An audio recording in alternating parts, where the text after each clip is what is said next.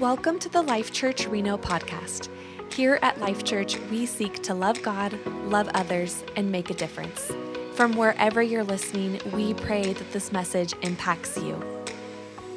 Great to be with you guys today. Today we're in week 2 of a series that we're calling Hungry, a spiritual journey, more than just a series, a 21-day journey we're on to sort of set the tone for 2023, really asking God to do fresh things in our lives. And last week we talked about this whole idea of being hungry to experience God more, know God more, and love God more. And we sort of based it out of it, the Sermon on the Mount, where Jesus says, blessed are those who hunger and thirst for righteousness, for they will be filled, and talked about this whole idea of what does it mean to really, really be hungry to know God more and experience Him more and to love Him more. And we talked about when the Bible talks about hunger and thirst, it's at levels that we never experience in our lives in terms of physical hunger and physical thirst. And so we talked about what would it look like to have an absolute desperation for God to do something fresh in our lives. And so at part of this 21-day journey, we're all doing our best over these few weeks to be here live each week, if at all possible. And then every day, you should be receiving a daily devotional from us. If you don't already get the Life Church emails, you can scan the QR code back there. Make sure you get those. And each day, there's been some great devotions coming out from some of our leaders here at Life Church just to help us in this 21-day journey. And we talked about how sometimes fasting from food or from distractions can be a great tool to sort of remind us of just how much we need God. And so many of us over the last week have taken part in some kind of fast. Many of us last Wednesday did a daylight fast where we didn't eat breakfast Wednesday morning, didn't eat lunch Wednesday at lunchtime. And then every time we would feel hungry, we allowed it to be a reminder for us just to pray. Every time we felt hungry, a reminder to pray. Every time we felt hunger, a reminder to say, God, I'm hungry for you, or I really want to be more hungry for you. And then last Wednesday night, it was an epic night, packed out room in here. We gathered at 6:00 to break our fast. And I don't know about you, sometimes I like seeing people at their hungriest moment. Some people were hungry for God. Some people were just hangry. And so, you know, we've got these lines of food on the sides, condiments and stuff in the back. And we've got people that have gotten their plate of food. They're waiting for the condiments. And people like full-blown grown-ups, just like standing in the line for the condiments, but they're like, I've got to eat my food even though I'm standing. And I was like, that is some hunger right there. And it's like, anyone feels super hungry on Wednesday? And so it was awesome. We broke our fast together. And then at 6:30, had a night of worship and prayer. We're going to do that again this Wednesday. And if you were there last Wednesday, you know it was awesome and you'll be back. But if you weren't able to make it last Wednesday, come. It's going to be a great time. 6:00, we'll break our fast. There'll be some great food provided. And then 6:30, we'll have a night of worship and prayer. And it'll be incredible. But really, it's this thing of asking God to do something fresh in us. And here's what I want you to understand. When we ask that we would experience more of God, that we would experience God more, know Him more, love Him more, that is this first step. It's this first thing, but it never stops there. What we see with Jesus in the Sermon on the Mount, what we see in the rest of the teachings of Jesus is love for God never stops with just love for God. It always changes every relationship. The more I know Him, experience Him, love Him, it's going to change my relationship with Him, but it's going to change my relationship with every other person. The more I love God, the more I'm going to love people. And today I want to talk to you. I'm going to do the first part of the message, and then I'm going to tag out, and a couple more of our staff are going to come up, and then I'll come and wrap us up. But today we want to talk to you about this whole idea of hungry to love well and hungry to be loved well. And here's the thing. We live in a time that maybe the whole idea of relationships, the whole idea of loving people and being loved, the whole idea of knowing people and being known, it may be more complex than at any time in human history, and that we've never been more connected than we are right now. We've never been more, the things we know about each other now, if you were to know them about someone 30 years ago, you had to hire a private investigator. You see your friend today at church, like, hey, well, I saw you and the spouse went to Campo last night. How was it? And it's like, well, how do you know where I ate? It's like, well, you posted a picture of your food online. And then now, now if you have apps where you can opt in to see your friend's location all the time. Now, I do that with my family, and doing it with your friends, it either is awesome or creepy, I don't know. How many of you guys are able to see someone that you're not blood related to? You can see their location on your phone. It's really big with the teenagers. It's really big with stalkers. And but it's like, we know things about each other that we never, if we were gonna know them 30 years ago, you had to hire someone to take pictures for you and tell you. And so we're more connected than ever. We know more about each other than ever, yet the data tells us that we're more lonely than ever. Let me share with you some data. In the last 50 years, rates of loneliness have doubled in the United States. In a survey of over 20,000 American adults, it was found that almost half of respondents reported feeling alone, left out, and isolated. Further, 1 in 4 Americans shared that they rarely feel understood, and 1 in 5 people believe that they rarely or never feel close to people. So we're more connected than ever, but when it comes to really being really known and really loved, when it comes to really knowing other people and loving them well, we're saying we're farther away than we've ever been. It's just getting worse. And I think there's some very basic, either circumstantial or sociological reasons for some of this. I think some of this is certainly due to the internet and the way in which it's changed relationships. Some of this is certainly due to just the changing nature of what families look like, with more people living alone, more people raising kids as single parents, more people living far away from extended family.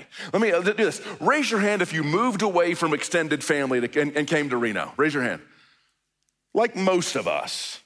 And it rhymes with Schmalifornia. And so, except those of us from Texas. And so, go Cowboys, that's right. And so, divisive topics. And so, but it's, the world's different. It's not like, you know, we're living where multiple generations have lived in the same place and mom and dad are down the street and aunt and uncle are around the corner and grandma is not too far away. And so we have this kind of close family unit. So the changing nature of the family, the changing nature of technology, these basic circumstantial kinds of things, the fact that less people just are a part of faith communities than in the past is definitely a part of it. And I believe, and the data would say, that COVID has made all this worse. All the stats I shared with you about how the rates of loneliness have doubled in the last 50 years, those are pre-COVID stats.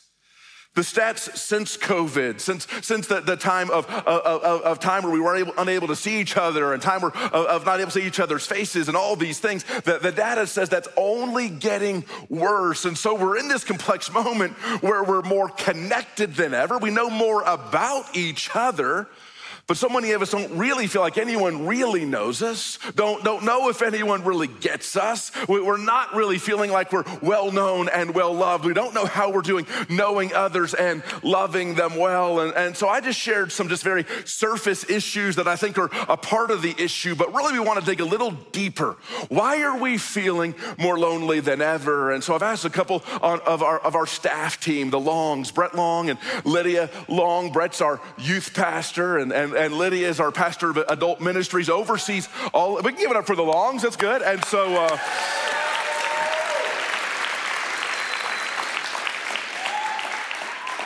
here's why I asked these guys to do it. There are really 3 reasons. One is if you've been at Life Church a long time, you've heard me give a talk like this twice a year, and I have nothing new to say about it. And so I was like, who else can do this? But the second reason is it's Lydia's job to help people get in groups and build relationships.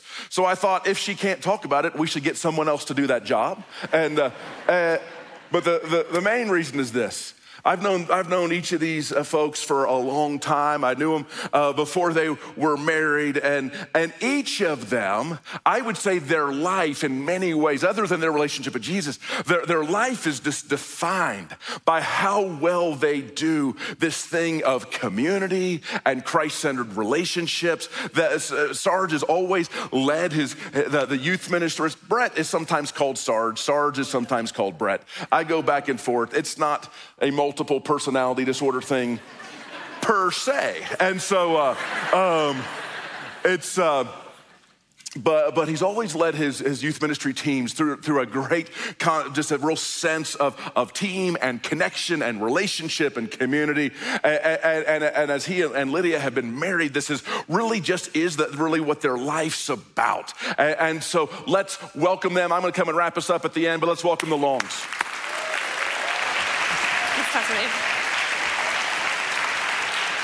Well, some of our life group is in this service, so they probably have different opinions. So probably they're not that great. I think it's opposite, and they love us.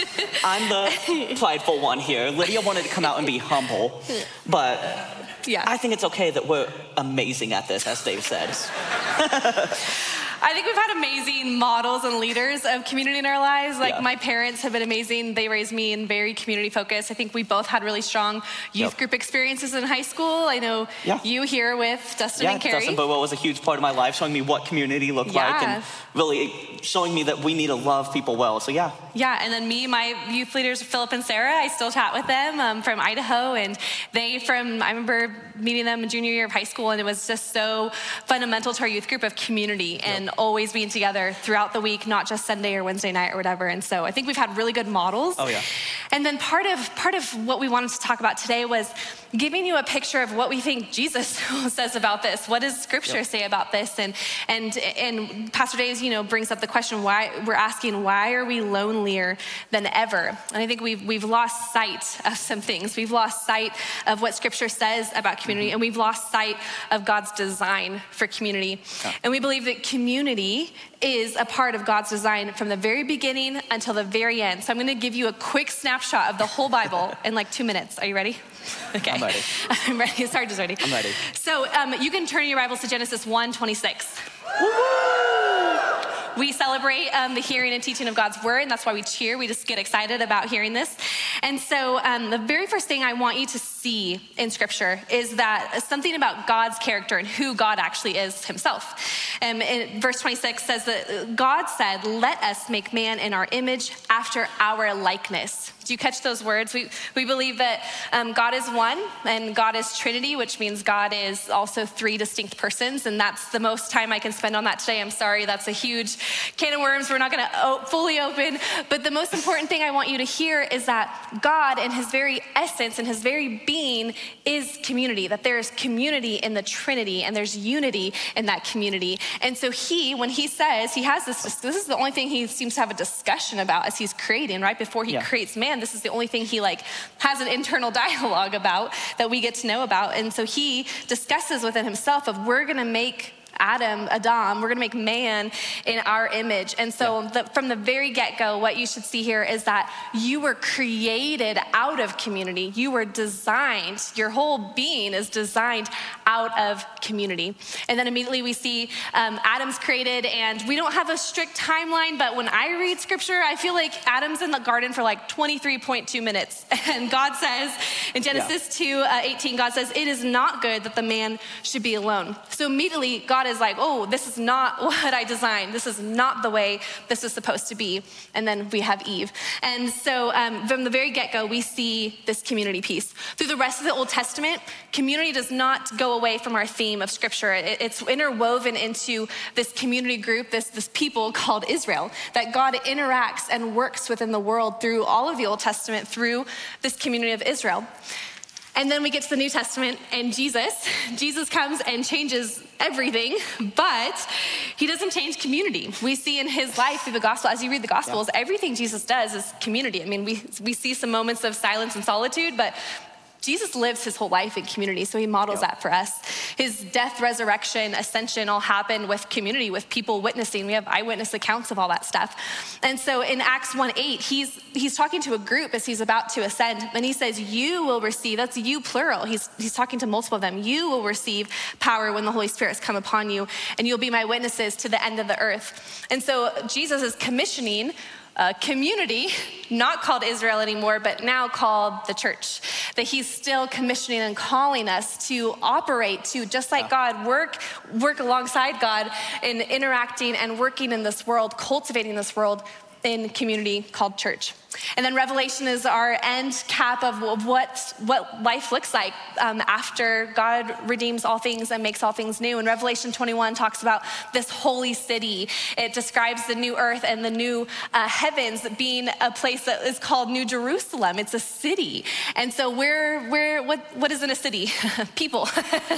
So we're not escaping each other. There's not a point in our timeline of what God is doing and working where we're gonna escape each other. Even when all things are redeemed and new, and God reverses the curse of Adam, and all things as it should be, we are still in a city living together, doing community together, worshiping God for eternity together. And so it is interwoven to how we are designed, what our future is. And so it's up to us to figure out how do we actually live this out. And so now that we kind of have the big picture, I gave you the really big picture beginning to end of God's design for community. Brett, tell us about what does that look like for today, right now? Yeah, of course. Thank you so much for summing up the whole Bible for us in a minute. That was great. You're welcome. Don't have to read it at all this year. No, so thank you. Still read your Bible. So as Lydia was saying, we've kind of lost sight of God's design on community. We've kind of missed the mark on what it is to be in community. As she talked about God, the three in one, I mean, a lot of us aren't able to do that besides me with Brett and Sarge having conversations with ourselves. No. Oh gosh. But, just kidding, that doesn't happen that often, okay? But, man, we miss this idea of being in real community, that we are called to be in community. We need one another. We were designed that way. I don't know about you. Some of you are like homebodies and you really love your time alone. I can make it about a day. Yeah. And by day number 2, if I'm not with new people, I get a little crazy. Yes. I bug Lydia enough that she's like, please go away, okay? No, I say, go find your community, go find your people. Yeah, she's like, find someone else, okay? But it's this idea that we need people. We need people in our lives. I'll just give you a quick verse. In Hebrews 10, verses 23 through 25, it says this. Let us hold fast the confession of our hope without wavering, for he who promised is faithful. And let us consider how to stir up one another to love and good works, not neglecting to meet together as is the habit of some, but encouraging one another, and all the more as you see the day drawing near. That we need to meet together. There's something in us that needs people. We need someone to be alongside us, someone to encourage us, someone to push us, someone to lead us, someone to help us when we're beat down, someone there alongside us. And that's this idea of community is we need friends in our life, those that will encourage. As I was preparing this, I thought of a time that is not stressful at all, is our wedding day, okay? And if you've ever planned a wedding, it's so much fun. So much fun. It's not stressful, really easy, but we had great friends. We had great friends that walked alongside us at this moment, that offered to help us. They were like, hey, what do you need? We can do it. On the day of the wedding, I was like, I'm gonna have to do everything. I'm gonna hook up the sound system. I'm gonna have to do this. And I was like, I don't know anything about this. But we had people like, hey, what do you need from us? We will do it. And that's community. That's what we're looking at now. As Dave was saying, man, people feel more alone than ever, whether they're in a Christian community or not, is we all need to pull together. It's not a time for us to go and be alone, but it's a time for us to come together, a time for us to love one another, a time for us to grow together, because we can do more together than we can alone. And so that's what we're kind of looking at today, is God's plan is for us to be together. We're going to talk a little bit more of how does this look like? What does this look like? So Lydia, what does it look like to be like in true community? Yeah, I think for us, one of the big things that as we're thinking through community, the biggest piece for us is being known and knowing other people. And so I think one of the fears is we're asking the question, why are we lonelier than ever? I think is we're terrified of being truly known.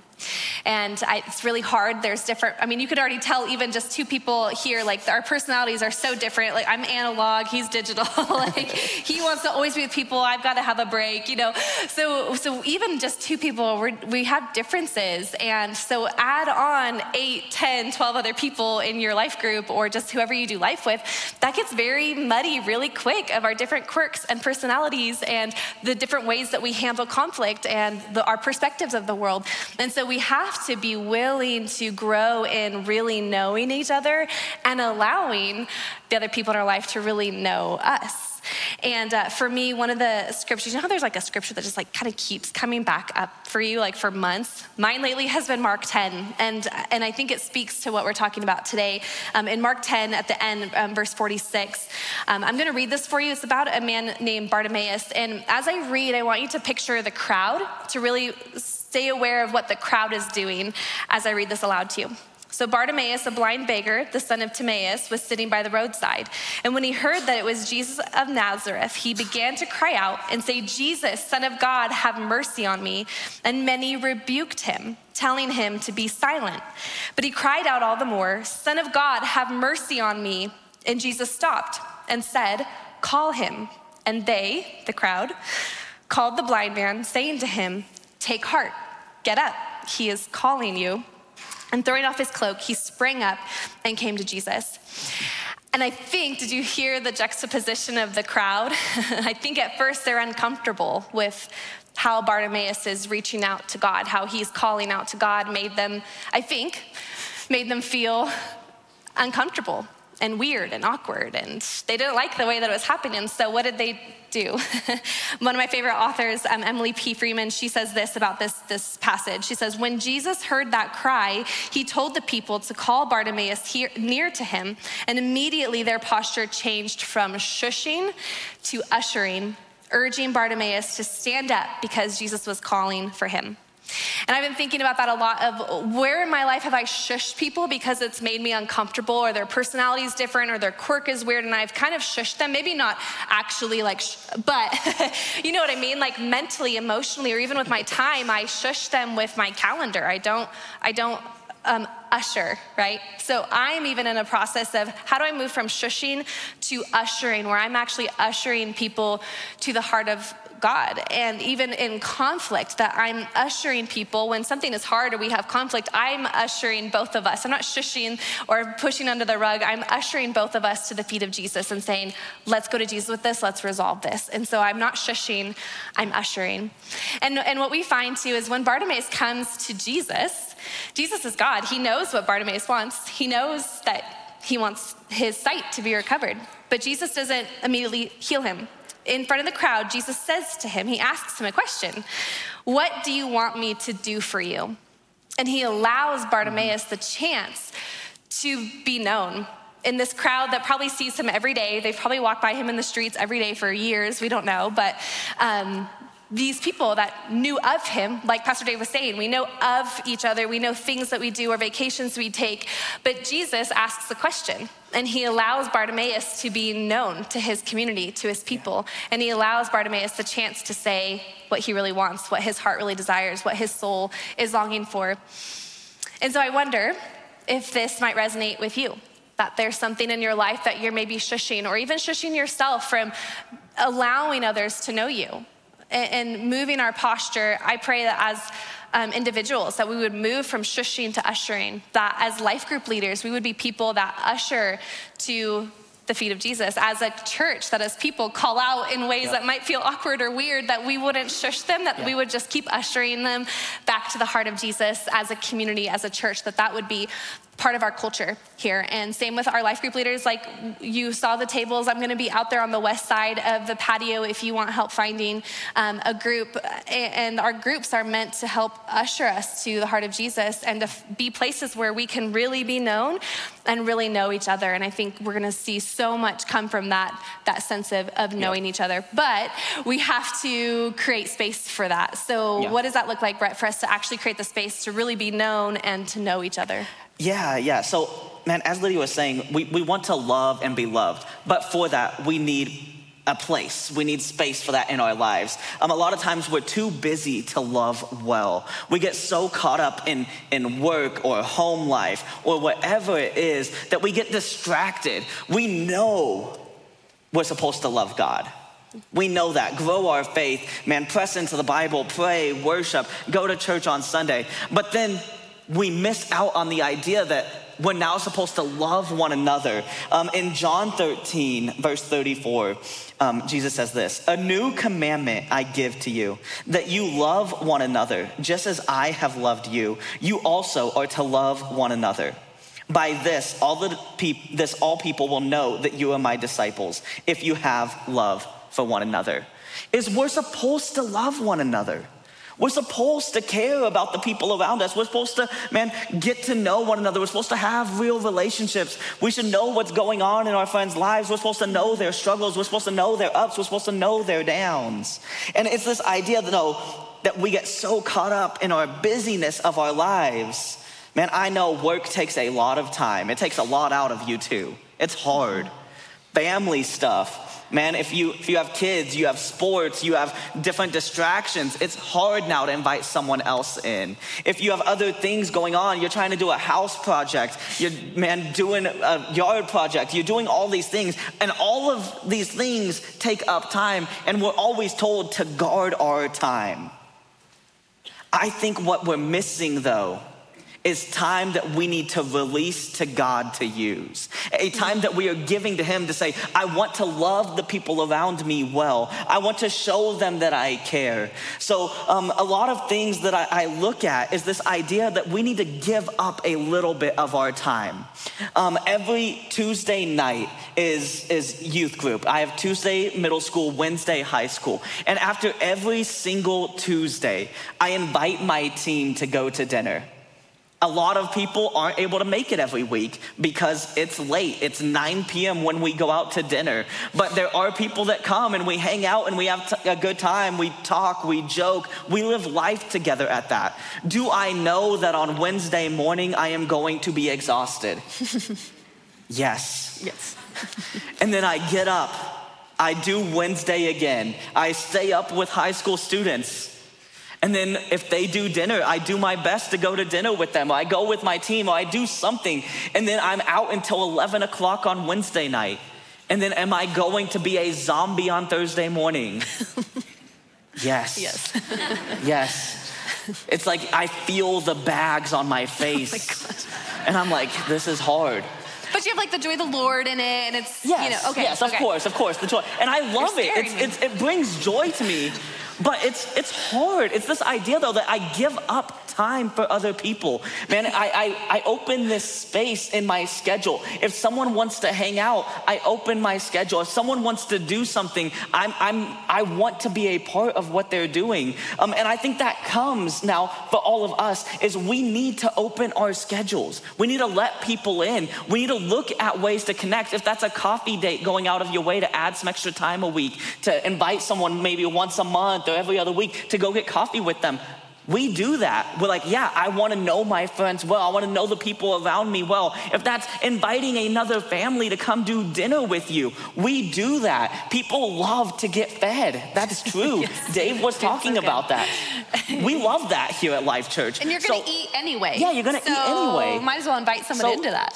Invite someone. But it's finding these ways. If you're doing a house project, invite people. We just had some friends recently doing a house project, and they invited me. It's our life group, yeah.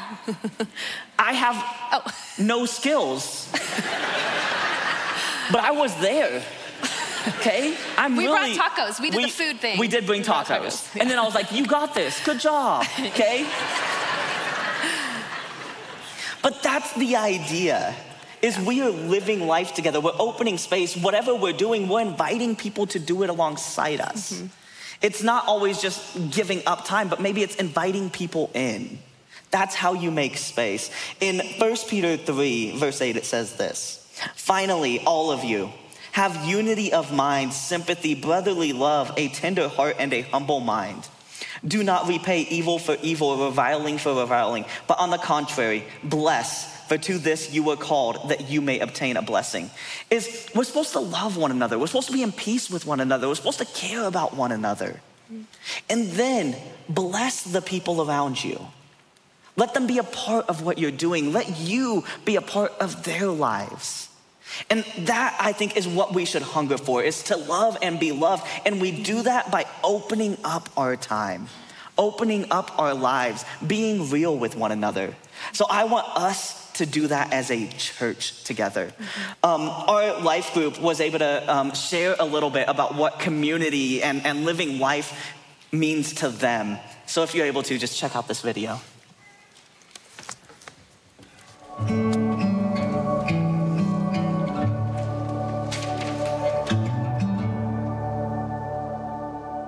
Life groups have been really important to me because we've served in a lot of areas, but I needed a place where I could go and be in community and also be served.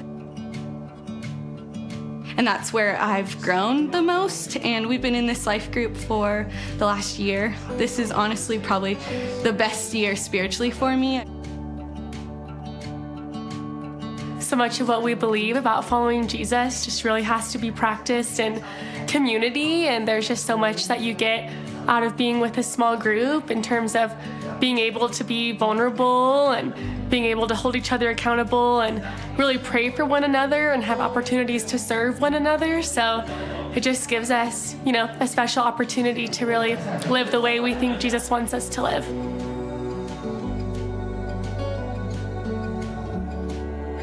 We're not alone in the struggles that we have. We're all very open and honest about like what we're going through, and it's great to know that like we're not the only ones. Not many people in this group will hold back. They're very honest about what they're going through.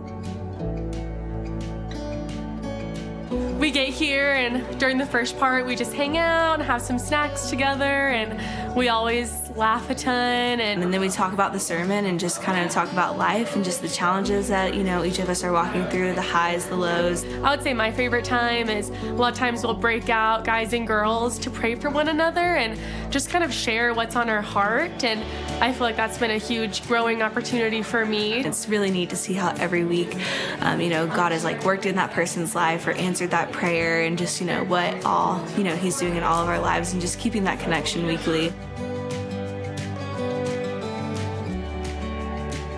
It's not just, you know, go to church and forget what they said in the sermon and walk away and live your life. It's a in the week, you know, reminder of who I am and the people that I surround myself with, like, really help me to develop as a person and as a Christian too.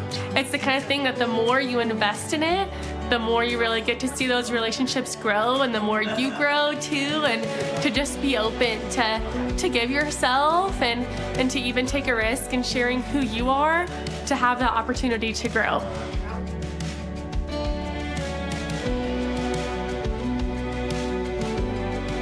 I absolutely think that you're missing out on the church as a whole if you're not in a life group. And the people in this life group, I just feel like are my best friends.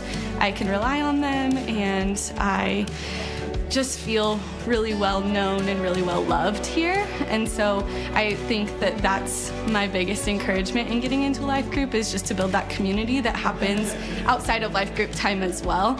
And they're just there for you every day.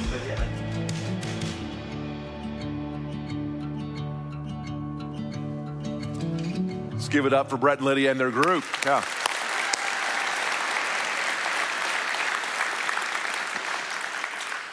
So this morning, I want to encourage you challenge you.